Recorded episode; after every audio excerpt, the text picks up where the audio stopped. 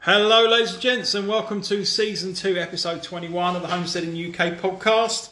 I'm Alan, I'm here with my mate Mike. How you doing, Mike? Alright. Hey. How's it going, mate? You alright? I'm just cracking open a beer here. There you go, lovely. Yeah, he's being all rock and roll. oh, mate, isn't it nice to have a bit of sunshine today? Oh. It's, it's make all the difference, isn't it? So, Actually feels like spring finally. very, uh, yeah, properly spring today, and after the rain, incessant rain we've had, for Oh, months and months. Oh, Terrible, isn't it? Um, I, I believe that we've got maybe a week of nice weather. Yep. It's going to be a little bit showery later, but it's just such a tonic, such a tonic, and uh, it's gone. It's gone the extreme the other way in the polytunnels at work now. It's gone like roasting hot. Oh, really? Yeah, like in one day. Strip down to your Yeah, pants too when you go in everything- there. Well, it's well over 25, 26 degrees in there. Yeah. Well over that. So, Yeah. um, you know, gone from not having to water anything a fortnight ago, Oh, wow. even in the tunnels, really, maybe once a week Yeah.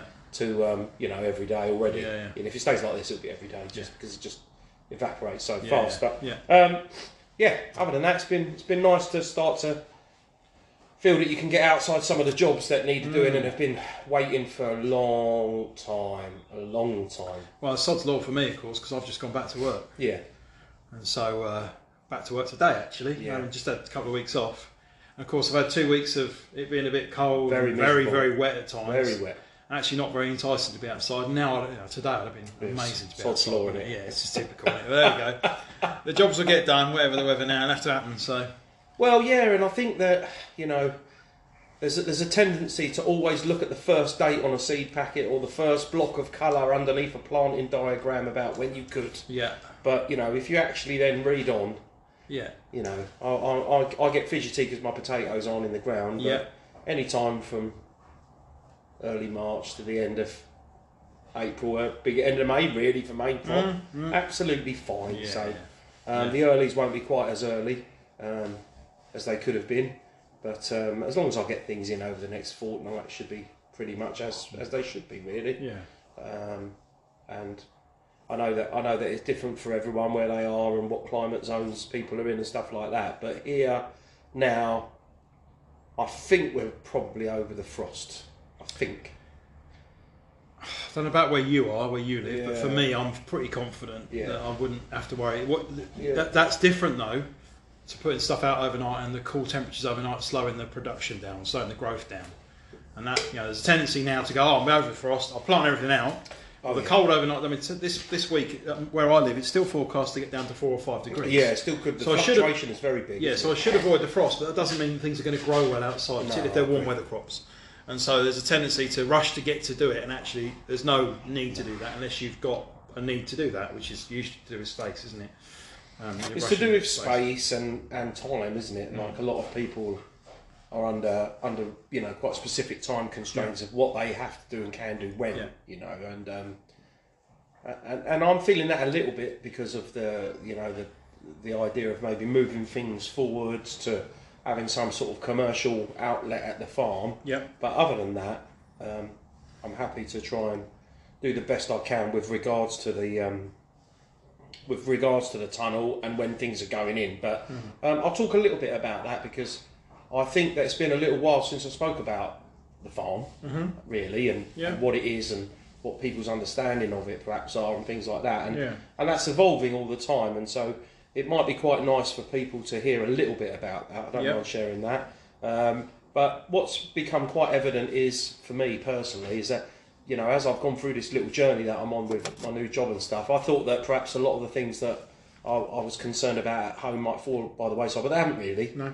No, I mean it's you know there's slightly less pressure to grow so many fruit and vegetables, but it just means that I can do other things and maybe concentrate on certain things and and it'd be okay not having to try and produce quite as much at home. Yeah. But um, certainly, certainly my desire to still use the space and um, explore what I can produce at home is, is still there, which is which is always good, really. Yeah, yeah, yeah. Well, it's nice to have that space and to keep it going. And I guess that you know, if it were me, I'd be looking at it and going, well, I'm still going to want it at some point in the future because I'm not always going to want to do this job. Yeah, and there's an element of that, and there's an element of uh, you know two is one.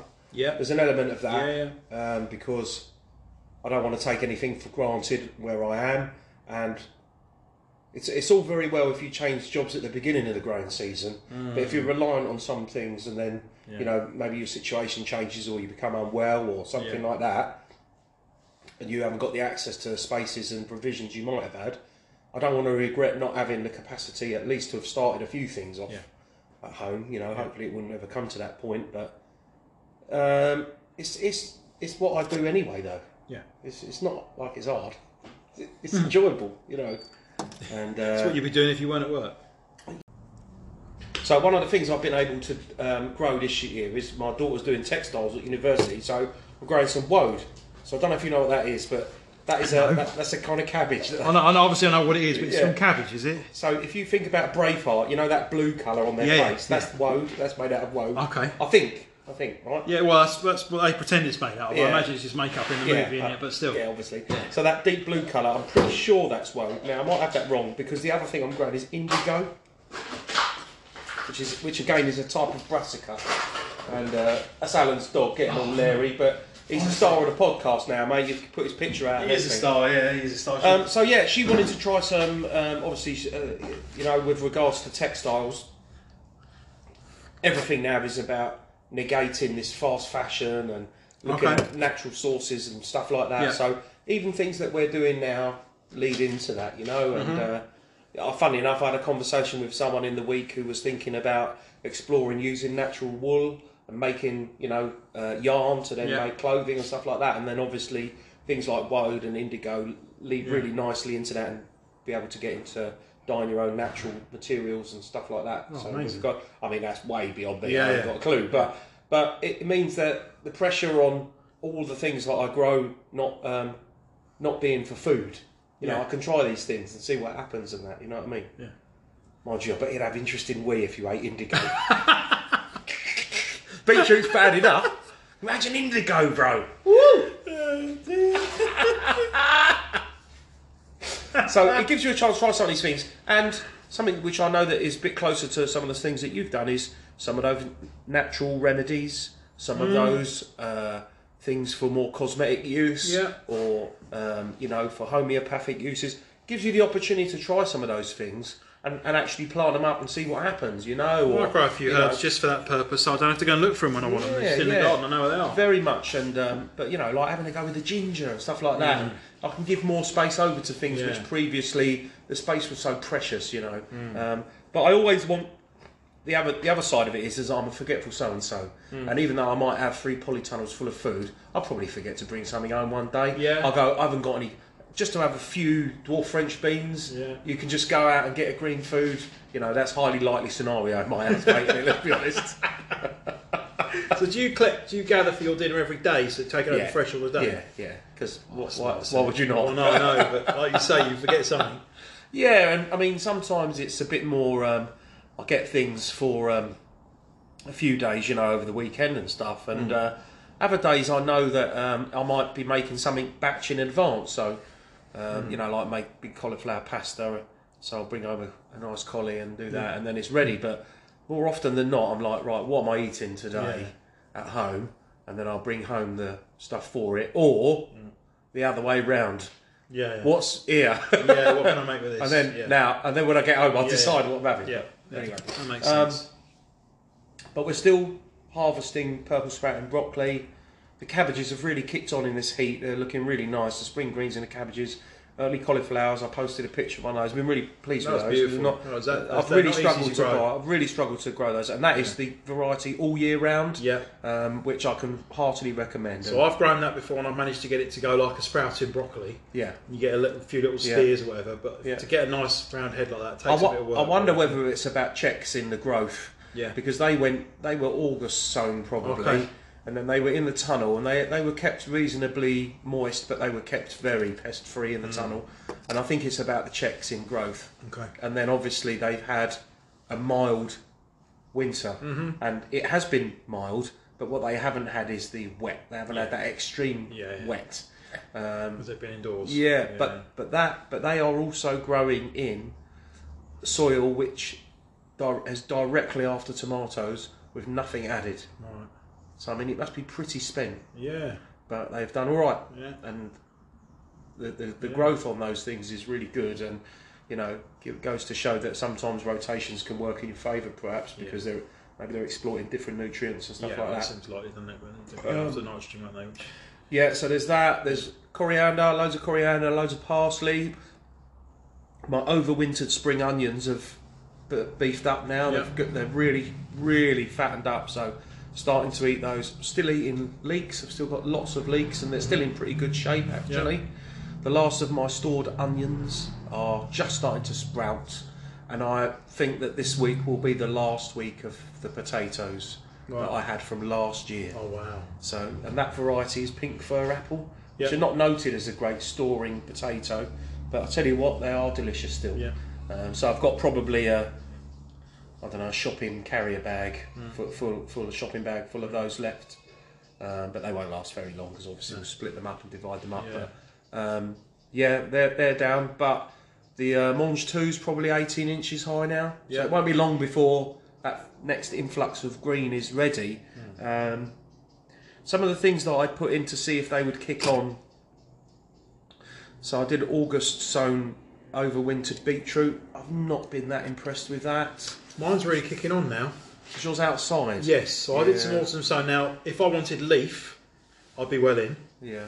If I wanted, if I want root, if I want the you know the beetroot itself, Yeah. at the moment I'm still not at Yeah. that point. But it's very densely sown still. Yeah, so mine wasn't I need to densely do some sown. I thinning. plug sowed mine. And the other thing is, they've gone in where there were roots. Yeah. I've gone in where there were carrots and where there were had been beetroot, and perhaps that element or Yeah. whatever that those conditions are not ideal. and- Beetroot and carrots don't make great partners, I believe. yeah. I think there's a thing I've read something about that somewhere that you that you wouldn't s- ordinarily sow the two together. Okay. So I wonder if that's just because they're following. I don't know. But Yeah, maybe, maybe. Yeah. But um, the carrots that I grew in the tunnel were really, really great. The ones that were outside got, got brown rot and they were Mm. really poor. So um, having to sort of work out how much of what to sow yeah, is now where I'm at, and it's quite tricky if I'm being honest with you. And well, you don't know, do you? Still at this point, you only done one season. yeah, but also I've, the- you know, a- as the polytunnel space increases, so if people don't know, I'm growing in three polytunnels. Yeah. But the third one isn't finished yet. Yeah. That will house all the winter brassicas. Yeah, The first tunnel, which was all I had last year, will house all hot hot crops next Yeah. year. So half of that will be tomatoes in there. yes. Uh, and then there will be chilies and peppers, courgettes just because they'll come early. Yeah. Sweet potatoes are going to go in there. Nice. Cucumbers are going in there. We'll grow a few melons in there, but Lovely. not loads, Yeah. but a few. Um, and m- maybe things like basil, some really, really nice, l- lush, hot weather um, things. And I always forget one other thing. What is the last thing that's going in there? Aubergines. Oh, yeah. They're going in there. We're going to grow quite a lot of those because we think they'll be quite good sellers. Yep. Um, so they're all going in the hot tunnel, but that's it then. Yeah. Um, and then I'll run a load of tabletop cherry tomatoes down the middle of that, grinding them in Tesco crates. Um, so that's that one. Then the more temperate crops are going into the middle tunnel, at, but but with the aim to have uh, some early stuff and then have a succession in there. So you know I can't give over the whole tunnel to carrots, but there'll probably be a you know a sixth of it nearly Really? to roots because that's what we sell in the shop. Yeah, yeah, of course, yeah. Um, but then when they're but, I'll, but they won't all go in at the same time. There'll be some su- successional sowings going on there to try and keep it fresh. Yeah. Um, but there are I planted early potatoes in there today, Right. but they'll be out probably in about 14, 15, 16 weeks, and then you know I'll probably follow it up with a later crop of dwarf French bean Yeah. to then go right to the end. You Yeah. know, so there'll be some of that going on in there. Um, but that's really just divided up into eight plots in there. All the salad's going to be in there because it's too hot in the other Hmm. Yeah. tunnel. All the salad will be in there. All the roots will be in there. There'll be some early peas and beans are going in there. So I'm doing meteor, which is a dwarf pea. Early dwarf pea. They're they're well up already. The Oregon sugar pod and a load of Sutton broad beans are going in there. I'm trying to grow them undercover. I don't know. I think it might be too warm in there. I don't know. But at the moment, my outside plots are still not workable. No. So I've got no options. If I want to sow now, so I have stuff ready for a shop, I've got to get it in. Well, this, and this is the problem, isn't it? I mean, I'm, I'm looking at the allotment, and I've I spent a bit of the holiday that I've just had off. I've done done loads out of the allotment, to be honest, and I barely touched the new plot at all. Hmm. But the, the existing plot that I had, I've been going through the Hmm. compost bin and just just top dressing everything, weeding out, top dressing, ready for planting into. and the compost was so wet that I was digging out. It was is ridiculous. Sodden. Even, even on my chalk slope, it was absolutely soaking it's- wet through. On, my, on the clay of the farm, there's just standing water there. Can't imagine how you cope. Feet deep. Well, I'm not out there. I can't. No, can't be. I'll just damage it. So Yeah. I'm waiting for this week, which is supposed to be dry. Yeah. And then we mu- we may attempt to turn it. We Hmm. can probably plough it. Because I was Probably thinking I was start going to over. dig over and plant my spuds, and I was like, well, as soon as I started doing that compost, there's no point. No, no, not happening. But you know, potatoes, like I was saying to you, they've got a little while before they can go in, and Yeah. um, and and and I suppose what there is always that itch and that desire to get things in, and I'm feeling it slightly differently from the from the c- commercial point of view. Yeah. But I'm not feeling it at all at home. So like my greenhouse, there's nothing in it apart from flowers, Yeah. um, and in my beds, I haven't touched them.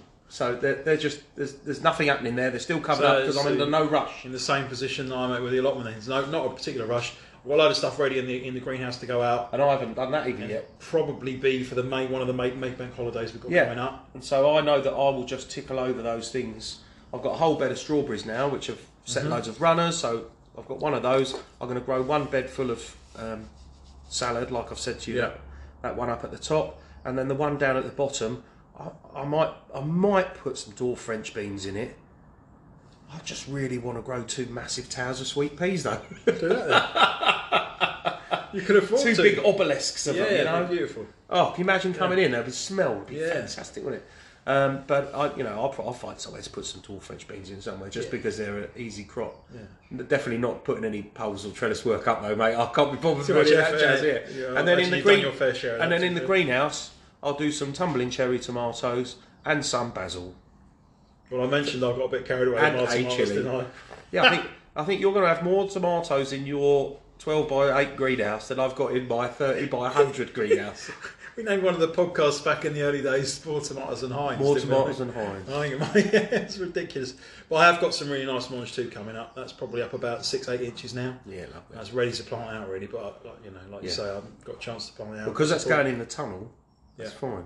Yeah. But as soon as I plant things like that in the tunnel, a quite a high proportion of my day will go over to watering Yeah. because it is warm in the Yeah. tunnel. You know, 25, 26 degrees, and Problem is, very it's going to get friable. too long before long for me to actually be able to Yeah, physically so- move them to plant them yeah. out. That's the way I've So got. one of the nice jobs that I did this morning was I went uh, up to the area of the farm where there's a small area of coppice. It's Hmm. not the coppice I talk about normally. And last winter, when I was felling sweet chestnut and birch, I laid aside a load of pea sticks there, Hmm. and um, I- I've been taking those down. I've been taking those down um, in order to use them as plant supports. So I've got broad beans that are up now, and I've multi multi sown a load of stuff. That's all showing. Loads of onions.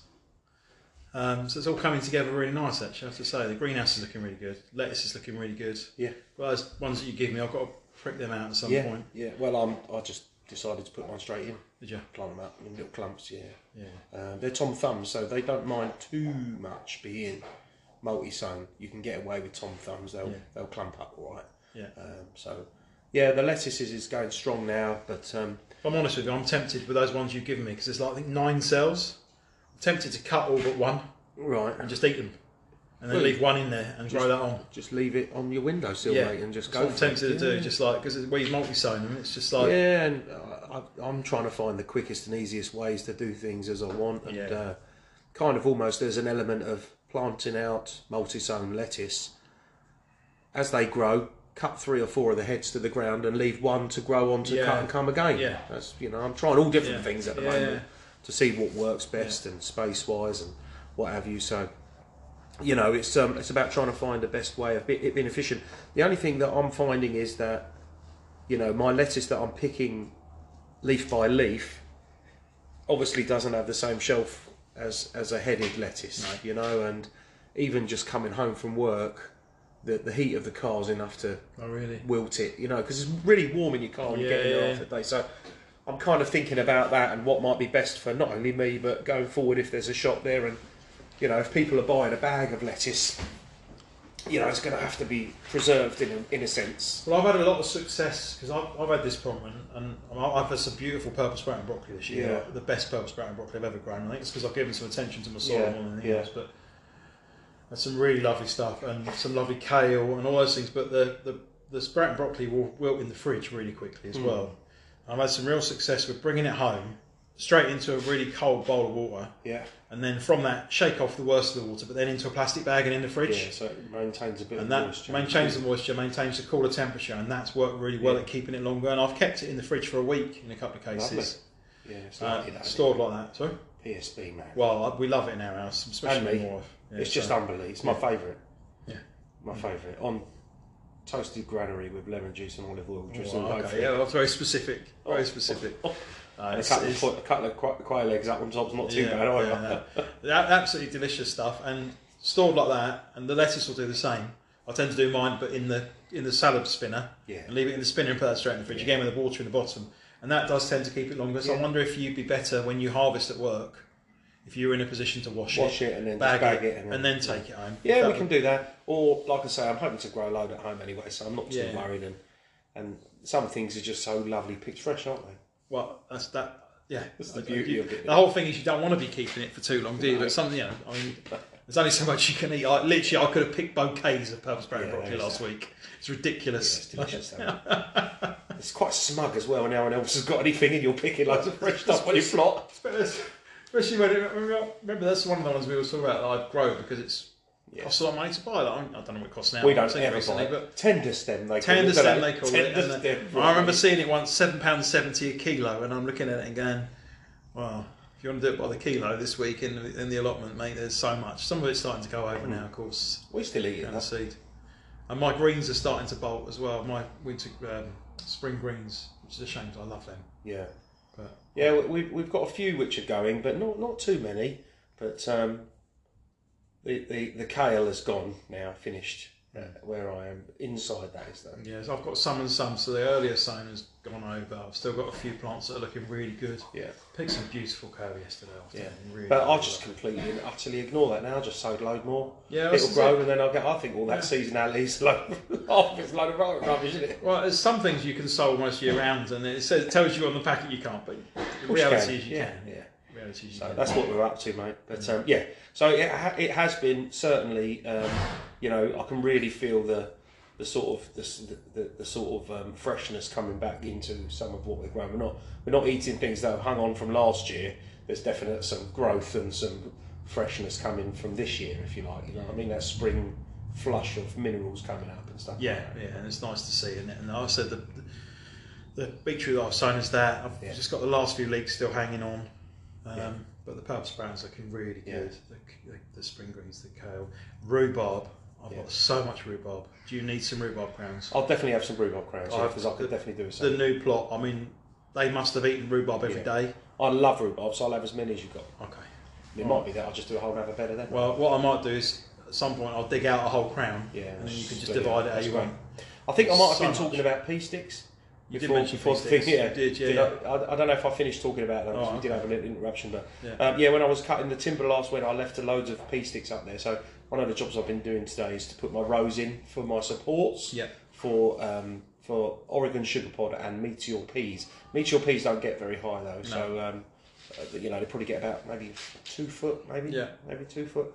Um, but if I would encourage people if they can to try and use natural things, it's so much nicer. So much, uh, mate. There's thousands up at the coppice. So Right. yeah, because what we did is all of the tops. We don't use all the tops. Okay. We dead hedge them, don't we? Oh, of And course, so yeah. there's just loads of them everywhere. All right, okay. So, um, but some I was more organised out and bundled up and left, and so I drove the tractor over to the, t- the woods this morning and got those and brought them back across, and that- you know they've all gone in. They well, they're all gone in, but they're nearly all gone in, and it was just nice to feel that you know the timber work and the vegetable work had some connection going on Yeah. there. You know. what I mean? Yeah. So there's that. Um, what else have I been up to with regards to um, different activities? So I've I've been looking at my hives. Yeah, I haven't started gone in, beekeeping today. into uh, them yet. I've been into four today. Oh, have you? Here. Yeah, but I, I knew they were all dead, so Okay. um, I'm not sure that I've, I, I'd have to check my records. I'm not sure there was. I think one of them had bees in it going into the winter, and that was the only one that had anything really worth salvaging in it. The rest of them were completely empty. Yeah. Um, so they'd either been cleaned out over winter, or there wasn't much in there in the first place, which I suspect is the case. Yeah. Oh, I need some old combs, so that might work. We've out. got quite a lot of nice Yeah. old comb for, for swarm trapping, which is the one big bonus of that. You lose the quality. Yeah, so I've put three, three, three up at home, Yeah. and there's two at work, so Yeah. they're up. And two of the colonies that there were three colonies at work, and it looks like two are definitely going, Yeah. and one I don't know yet. I'll have to wait until I open up. But I would have opened them up today if I had time. Yeah. Yeah. Maybe by the end of the week, I'll have a look at them. Yep. They're looking okay. Um, they're looking more than okay, actually. They're looking really well. So I've been doing that. Um, I would say that it's literally the last time to probably fell anything that you want to um, use for firewood next year. You know, you need to get that down really now, just before it really starts budding out. Yeah. Um, it's not so bad if if you cut it now because the the buds will, you know, like let's just say you cut a tree down, Hmm. the um, as the buds open, they'll pull all the moisture out. Yeah. So you can do it for a bit, but you're going to be fighting against the amount of moisture coming through. But Hmm.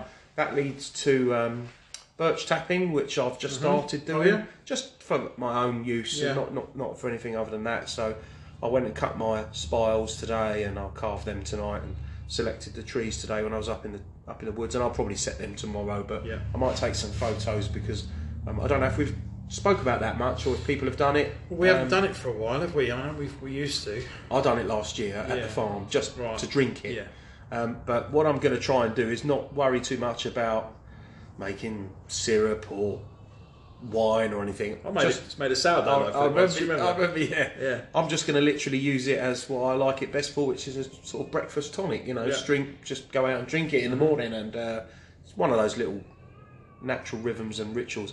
You might be able to hear some quite interesting stuff on here. We- I can hear lambs. Can you? Yeah, there were horses moving around just now as well. Yeah. So it's not Yeah. it's not me and Alan just got really weird, really really weird noises. I thought you might have been hungry earlier, mate. It was all. but um, yeah, so for me, for me, they're all of those things which are tied up with this time of year. But I really like that birch tapping. I a really lovely like thing that to whole do. process. It's very simple, and Yeah. I know, like all things, that you can go on Instagram and you can see these ornate hand carved spiles and Yeah, all of yeah, this. yeah. So I'm using a electric drill and a bit of blue water pipe, and it works perfectly adequately. Yeah, Yeah, Um, and that's what works for me. Yeah. Um, and then obviously there's the whole making sure you make your plugs to fill fill that, any holes that you've used up in. And um, I think there seems to be a great mystery around it, but it, it isn't really that mysterious. I would say you just find a nice big birch, silver birch tree, drill in maybe an inch, I'd say. You'll know when when you've got it right because the water will start dripping out. Yeah. If you can slightly upwardly angle the hole, it makes a lot of difference Yeah. put your pipe in it in one end and put the other end in a bottle. Well, that sounds really hard. yeah. And then you'll be surprised how much comes out actually. But there's a window of opportunity for tapping birch, probably about the next three or four weeks, I'd say. Um, just as the um, sap's pumping up through the tree to um, open the leaves out. And it is true that if you put your ear to a birch tree, you can actually hear it. You know, you can hear the s- sap moving inside, and it's a lovely thing to do with children, but it's also quite a mindful thing to do. And I tend to get my birch sap in the morning as well, when it's really quiet. And there is something about going over to a tree, sitting down, early bird song, Yeah. bit of early light, drinking, and it's always ice cold. It's Well, yeah, lovely, yeah, yeah. absolutely beautiful, and it doesn't taste like much other than slightly woody water. Yeah, I'm it not gonna, really does. I'm not, it's not going to be all sweet and No, like, like it's like, drinking out of a puddle. no, it's not. I think it's got a beautiful freshness to it. Yeah. Um, and uh, it's just one of those really nice things to do. So I would encourage people to do it. Hmm. I would encourage people to do it. But I think that's really about it. That- Well, I've been making loads of compost again. Yeah. I was a little bit late on it, but um, my hedges, I had some hedges at home needed like a proper prune. Mm-hmm. It should have been a winter prune, which should really have been done before the end of March. Yeah. Um, and I didn't get around to it, so I just did it Yeah. beginning of April. Been shredding all that, put that in the compost. And one thing to say on that is it's a really good time now, if you've got patch of stinging nettles, to be cutting those down and adding them to the I've been having nettle compost. tea too. Nettle tea, okay, yeah. You know, right that's- time of year for that. But the new nettle growth coming through now, be full of good nutrients for making your yeah. compost go. So get if you've got that, worth cutting down, and they will come again. So if you want them for the wildlife, they'll be there later on. in the year. Oh, yeah.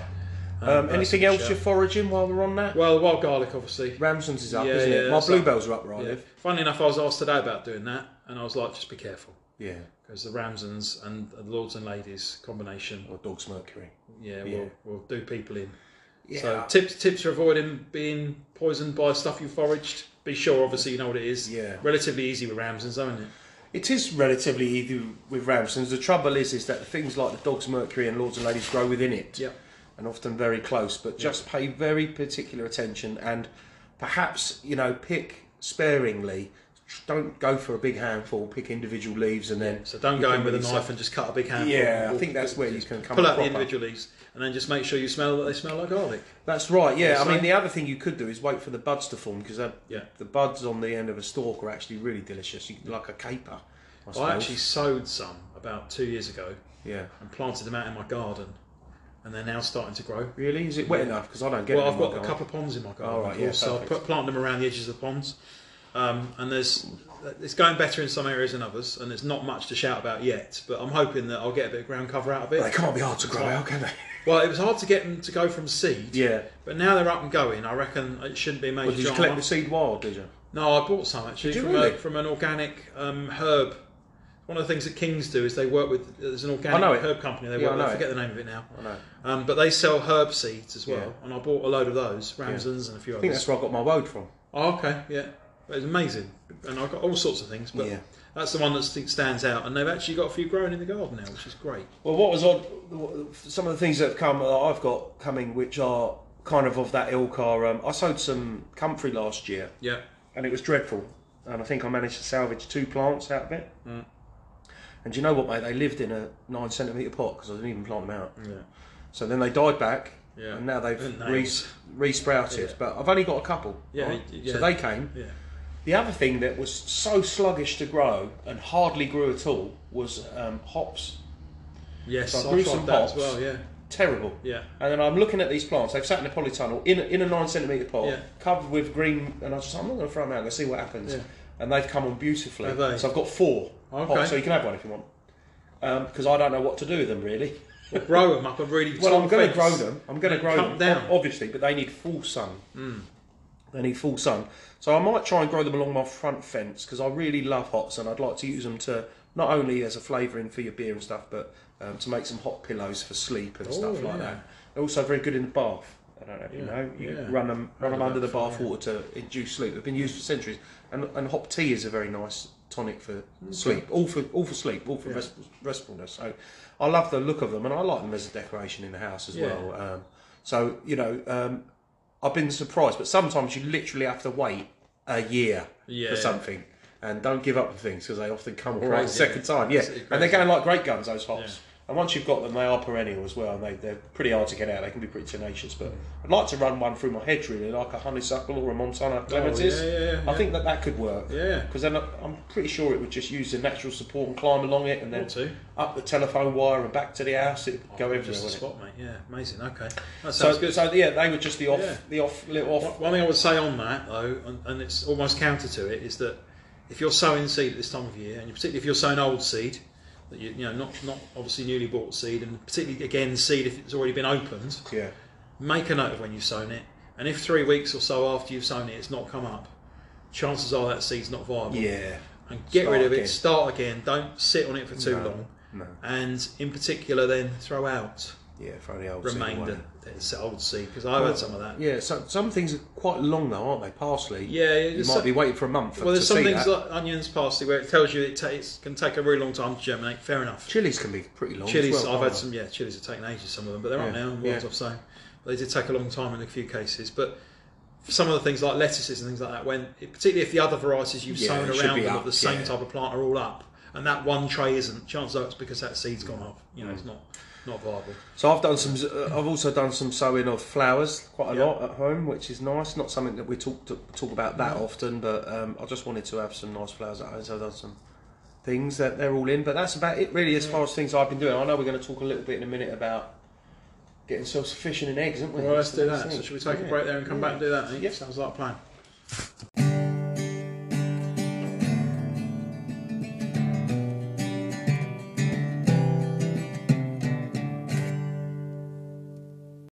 Okay, we're back. So we, we wanted to, um, we said last time we wanted to start up a little um, kind of series, if you like, of, of self-sufficiency product projects and things. You know, going on that plan that Mike has in his mind of always think, pick a thing, be self-sufficient in it, and that's a really good way to build your skills, to build your repertoire, and obviously over time to build your self-sufficiency.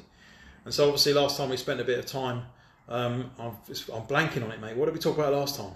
Well, when we were speaking, talking about Yeah, salad, mate. Salad, that's it. So last time we spoke about salad, and obviously we said that we'd think about eggs this time round.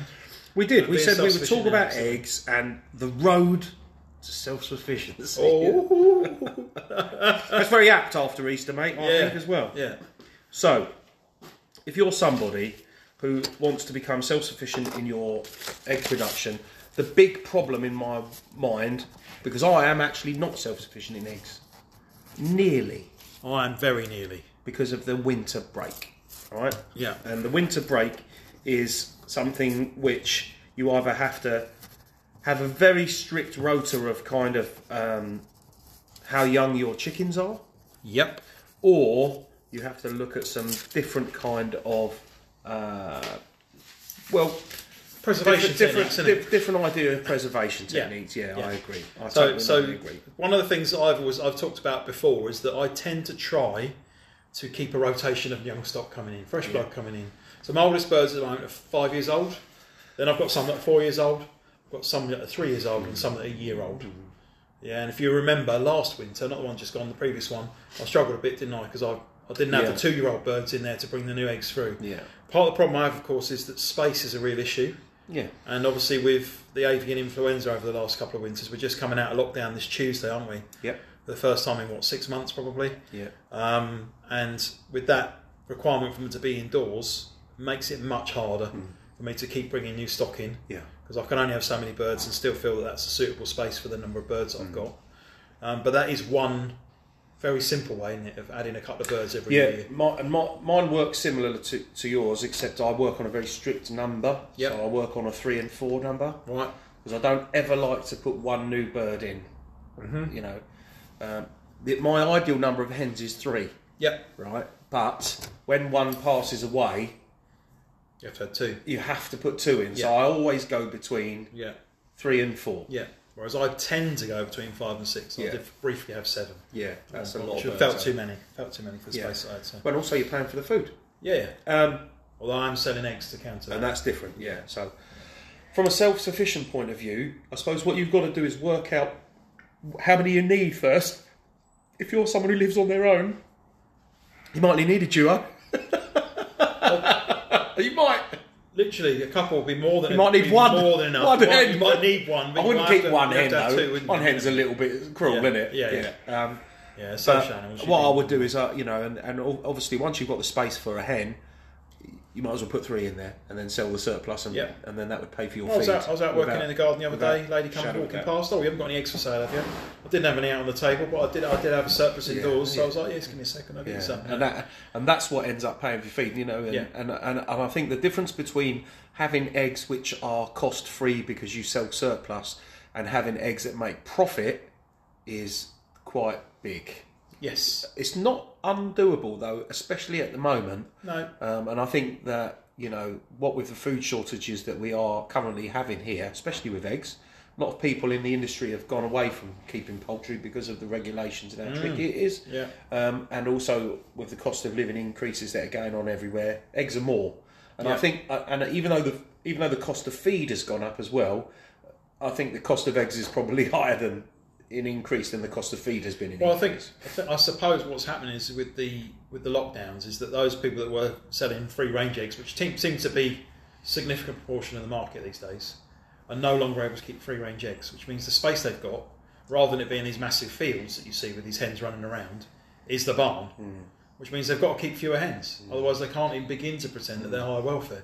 So I guess Mm. Yeah. there's there's a, a, a, a supply issue there that's causing the problem. I suspect. I would imagine so, and I know that a lot of people through avian, there was a lot of birds cold in avian flu, mate, and I think yeah. a lot of people But- just thought better of which it. would just exacerbate that. Wouldn't I it? thought I think that people have just Yeah. thought, "Do you know what, we got, it's too much risk, so Yeah, they haven't yeah. replaced flocks. Yeah. Anyway, if we go back to thinking about what would be right for you, there are a couple of key sort of questions that you have to ask yourself, and and I was actually chatting to a, a lady who, who contacted me um, on Instagram, but as a member of the Facebook group and as a listener, and her name is the Squashologist. Hmm. Oh, that's okay. Her, that's her All right, handle. yeah. All right. Yeah. And uh, she's a very experienced uh, vegetable grower. Yeah. Got a really good page on Instagram. I'd encourage people to go and give her a like.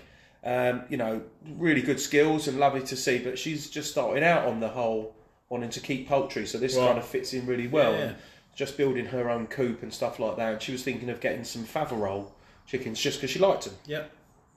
And I, I think that going back to what we've just spoke about is the difference between laying hybrids and old-fashioned breeds. Yeah. Okay, and you have to decide for yourself what's important. I love old-fashioned breeds, but I haven't got the luxury of the space. Funnily enough, I had exactly the same conversation with someone I know yesterday Yeah. saying, if I'm going to get in some hens, Yeah. what would you recommend? Yeah. And I said, it depends a lot on what you want from them. It does, yeah. If you want pedigree birds, which are nice to look at, and you will get some good eggs, don't get me wrong, you might be able to raise chicks and chickens and sell trios, you could maybe do that. Um, they live a lot longer, so you probably will get the same, maybe get the same amount of eggs over eight to ten years. Some Yeah. of them go on a long time. Yeah. But what you will get is a real tail off at the end. So I would say that old fashioned breeds lay well, maybe, and of course, there's always exceptions to the rule. Yeah.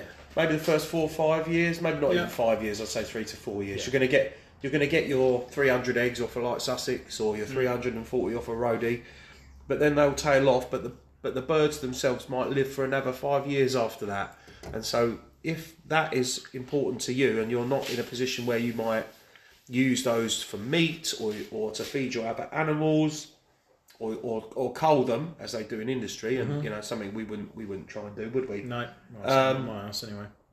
then you have to bear that in mind Yeah.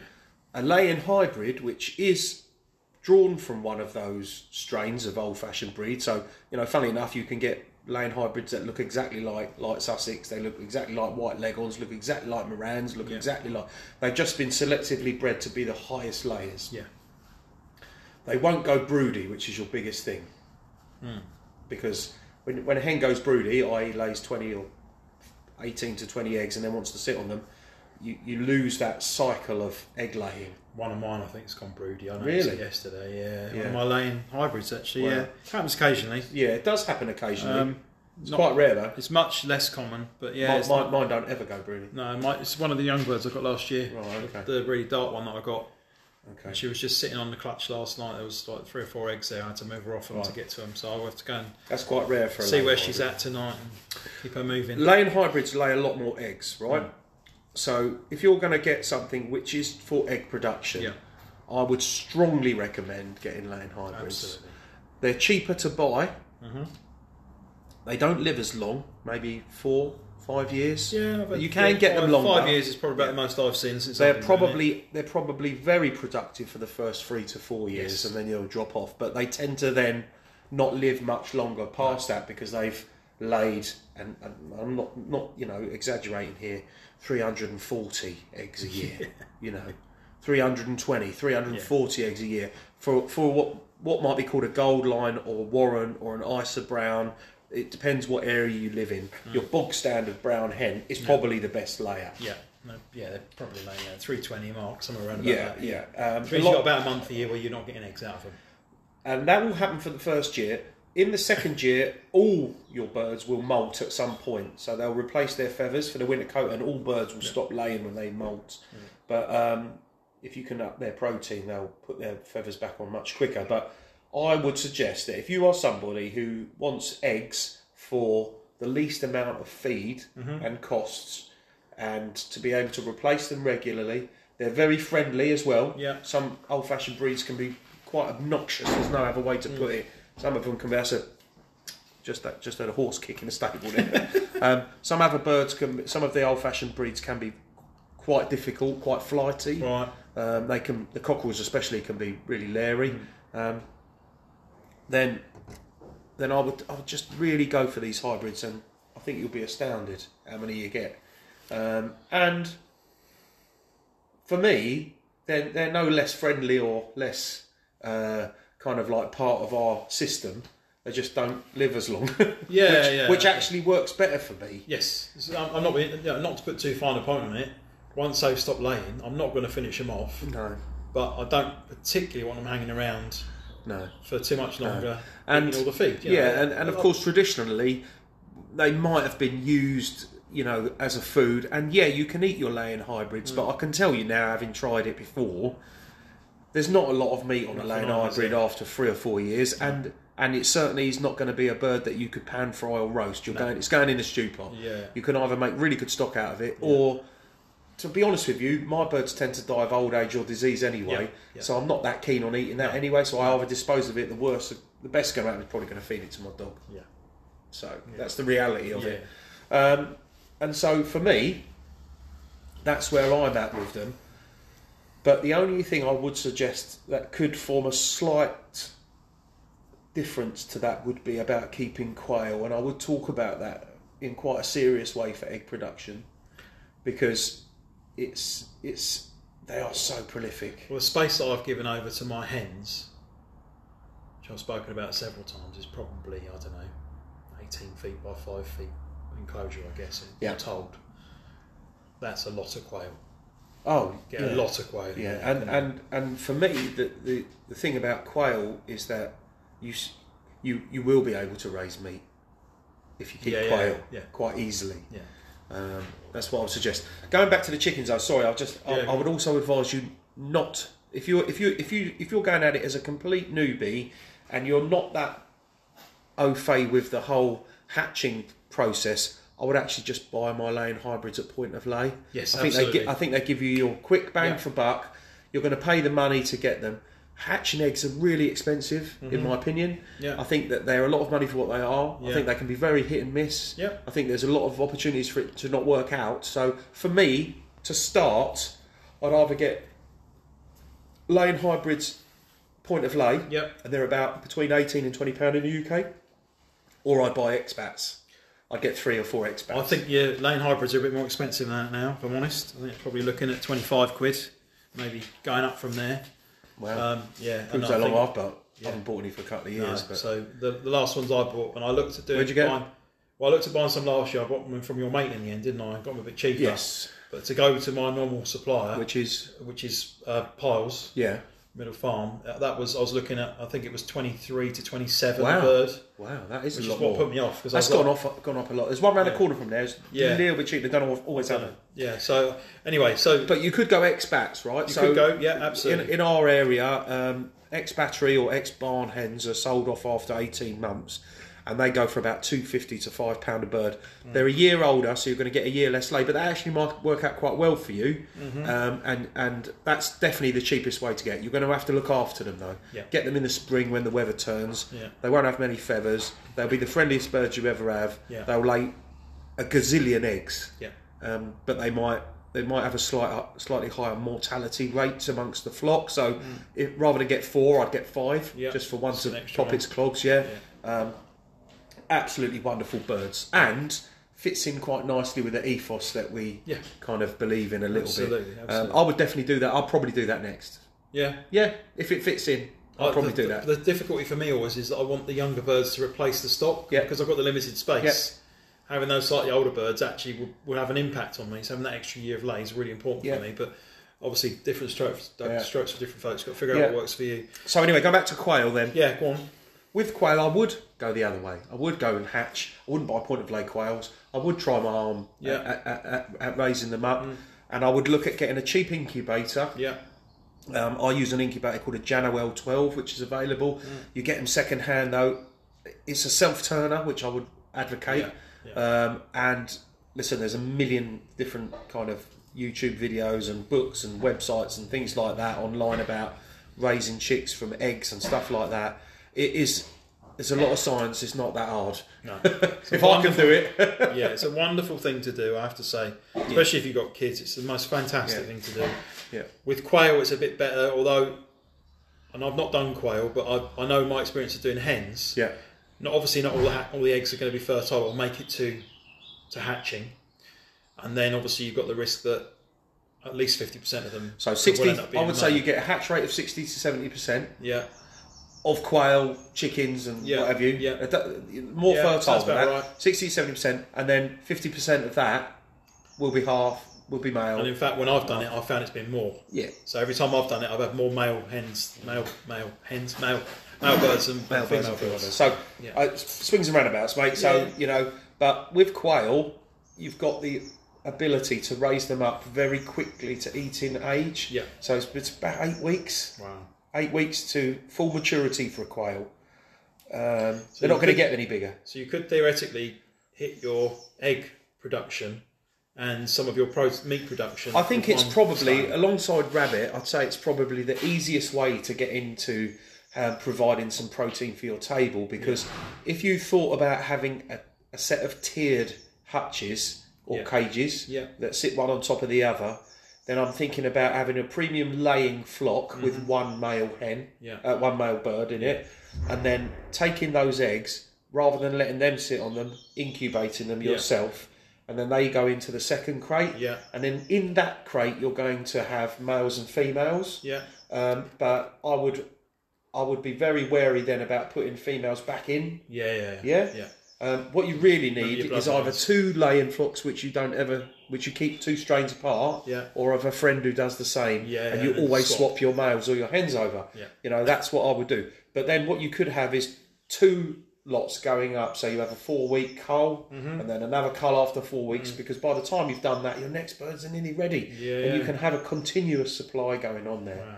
Um, and I would say that um, if you were going to use, obviously it'd be lovely if they were all outside and rolling around in the sunshine. But the fact of the matter is, it's quail, quail fly. Yeah, just yeah, far away. Um, yeah, a nice They're big rapid. three nice big walking aviaries would be wonderful. Mm-hmm. And if you've got that and you've got the money to do that and the space, brilliant.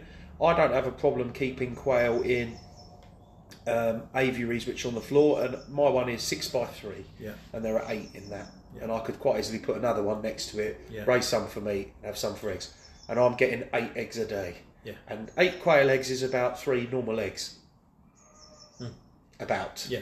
but the thing about quail eggs is they creep up on you, mate. Mm. And then you look and there's They 50, multiply, don't there's they? 50. And you're like, what the earth am I going to do with 50 quail Massive eggs? omelette. Yeah. Well, no, I just, I've got uh, a thing that looks like a pair of cigar cutters. I put a Yeah. picture of it on tonight. Mate, they're just wonderful.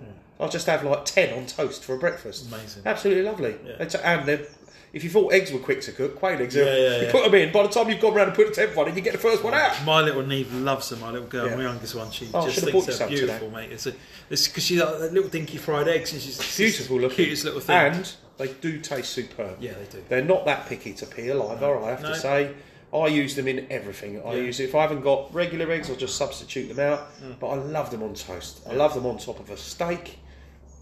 They make a great sandwich. Yeah. They're absolutely brilliant, and they're so easy and quick to to, to use and make.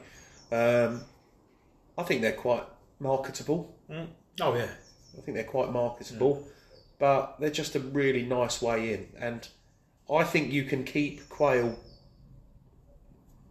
more adequately in a smaller space than a, yeah. a- If you've a got trio. A small, if you've got a small space. It's better to go quail than it I is would say eggs, it is, yeah. And you're going to get, you won't, you might not hit self sufficiency in eggs. You know, you want to make a six, six, six, three, Yeah. um, you know, kind of like a cake or something like that. You might be, you're going to probably need a, you know, best part of 15 quail eggs for Yeah, that. yeah, But yeah. I do think that they're an amazing way in, Yeah. and they're small, they're handleable, they're manageable. Yeah. They don't tame up quite as nicely as chickens by being hand reared, but they will tame up. You know, my they're my daughter's the quail we've got, and she can. She, they're very hand tamed for her, um, and they don't eat that much. They're pretty Mm. good, and they and they don't make any noise, which is another thing. You Mm. know, and believe it, you know, I've I've always kept hens without a cockerel in my house. Yep.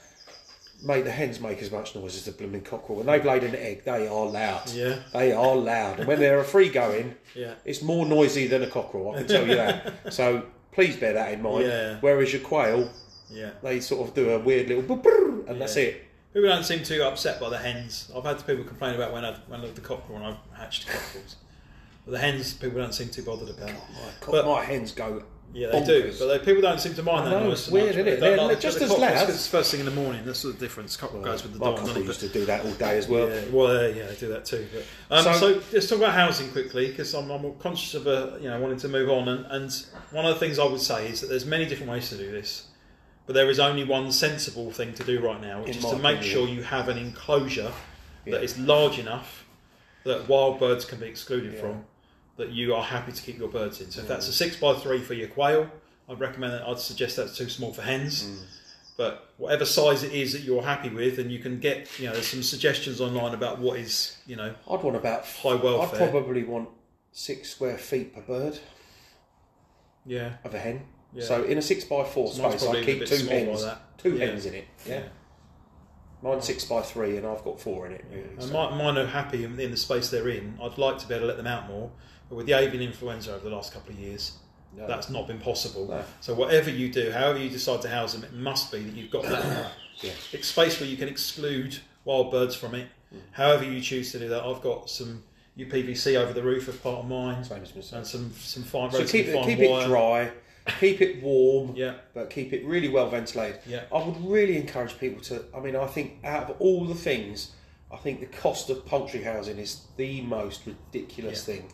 I mean, yes, if you've got it, by all means spend it on that. You won't regret it. But for what you're getting, I do feel that it's it is extortionate some of it. Um, so look around and find something or make something. It is. Oh, you know, again, I was having this chat with someone. You know, I, I've, I've not been into making stuff that long, really. No. I'll just have a go.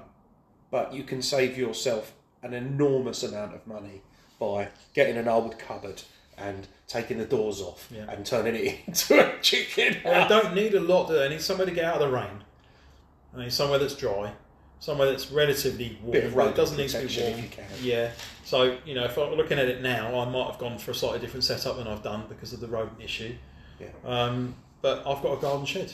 They, they, and the thing about that was that if I only had three birds, if I had to shut them in the garden shed for a period of time, That'd be okay. That would be all right. The fact that I've got six means I need the outside space as well. But because it's all enclosed, I can do that. Yeah. Yeah, and I can stay within the rules and, and Yeah. obviously avian influenza rules um, by by still allow and still allow them that outdoor space because Yeah. it is enclosed. Yeah.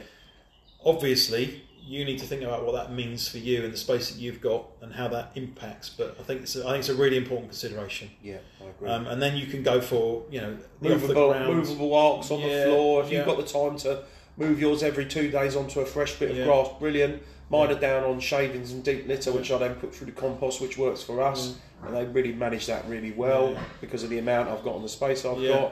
got. Um, I've got a very cheap plastic feeder and a very cheap plastic drinker off, which Mm. Yeah. are both suspended. They're in mine.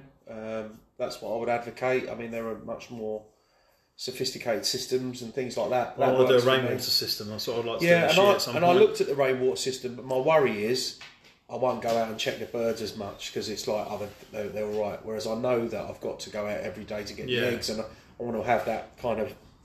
That I think reason I'll to still go, for out. I and just check. don't want to have to worry about the water. Yeah, I know, and I'm exactly the It'd be same. nice to not have to think about that, and then because that's just another thing to do sometimes. And if that, as long as that's being, re- you know, we get a reasonable amount of rain, I'd love to be able to have that Yeah. just to sort it out. For More you- for when I'm not there. Yeah, for your gutter system. Yeah. So, I top got a class. system off the roof of the shed. Uh, obviously, I've got the shed and the UPVC, so between Yeah. those two, there's more than enough water. Yeah. So it's just catching that water, which obviously saves me using tap water, which you know is not expensive, but we pay for that, of Oh, course. yeah. Um, and obviously, then the rainwater, which they might, and that's what they drink now anyway. I just take it out of the water butts. Yeah, the only thing I'm, I was worried about when I was thinking about selling on is that I can't say that the droppings of the birds on the roof that I'm catching my Oh, water that's true. from yeah. are free from bird flu. That's, yeah. Okay. But the but the, the roof that I'm catching my Thought of that. water from is four times the size of it here. Yeah, yeah. Whereas for your small shed, it might be more manageable. yeah but, but I it's was a right bit- underneath the trees where the pigeons But I roost, was a so bit maybe worried that's about a thinking shout. about well, maybe there's you know I've got what, what's Yeah. going in my rainwater Yeah. tank. So Or, there or is even that. if I just filled it up from a hose, at least I haven't got to think about it. That's that. so uh, I've got I've got options. If I can get around to doing that at some point this year, I'd like So to. um, I'm, I'm sure you know. I know we've gone through it quite quickly, but I would say that getting getting self sufficient in eggs is something which is attainable if if you if you've got the planning and the right birds. I think it's I've I've more or less done it just by having a good rotation of birds Yeah. to the stock coming through. Yeah, There is a period usually around about Christmas time yeah, where you sort of get into December, the days that it's dark, and the birds will s- will the, you know laying almost stops. yeah. You So- can put your birds under light though. You can. I don't, No, and I but would a lot of people do. yeah, I would. lot of I think people there's do. other ways to solve it personally, but a lot if of that's people what have you do, artificial light and they Yeah.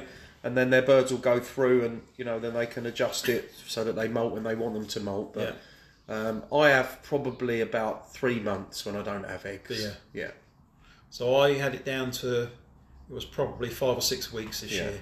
Yeah. And that's with the new stock coming through. So you can get pretty close. And, and what I do, in- very simply, is I freeze some eggs. Yeah. So when I've got the gluts in the summer, I'll take the eggs in. Now I'll it's do, mad, isn't it? I'll, sorry? Now, now, right now is the yeah, time. innit? Yeah, So I'll take half a dozen, put them in a bowl, whisk them up. So obviously, crack the eggs, put them in a bowl, whisk up the egg, put it in a, in a freezer bag, chuck it in the freezer. Yeah. That's all I do.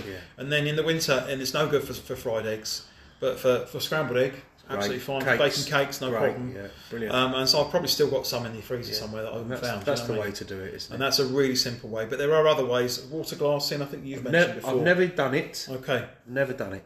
But what I would say to people is that eggs do keep a lot longer than you realise. Yeah. You know, I would say that you know the shelf life of an egg in the cool Yeah. is probably two months, something ridiculous yeah, like that. yeah. You know, yeah, not going to be a pristine, fresh, um, poachable egg, Make a great boiled egg. but absolutely superb. Yeah, I mean, I think I think the one thing to say is that if it floats, don't eat it. Yeah, that's yeah, yeah. All right. So, and that's you know that's a trick to learn. E- Even when your eggs you, you buy them in the shop and it tells you the best before date, yeah, just put it in a bowl of water. If it floats, don't eat it. yeah. No, I would agree Um, with that. so that's the first thing. But obviously they do. I mean, certainly three or four weeks on the shelf, no problem in my house. Oh, easy. Um, so that's something something to know. And then obviously the water glassing requires you getting lime.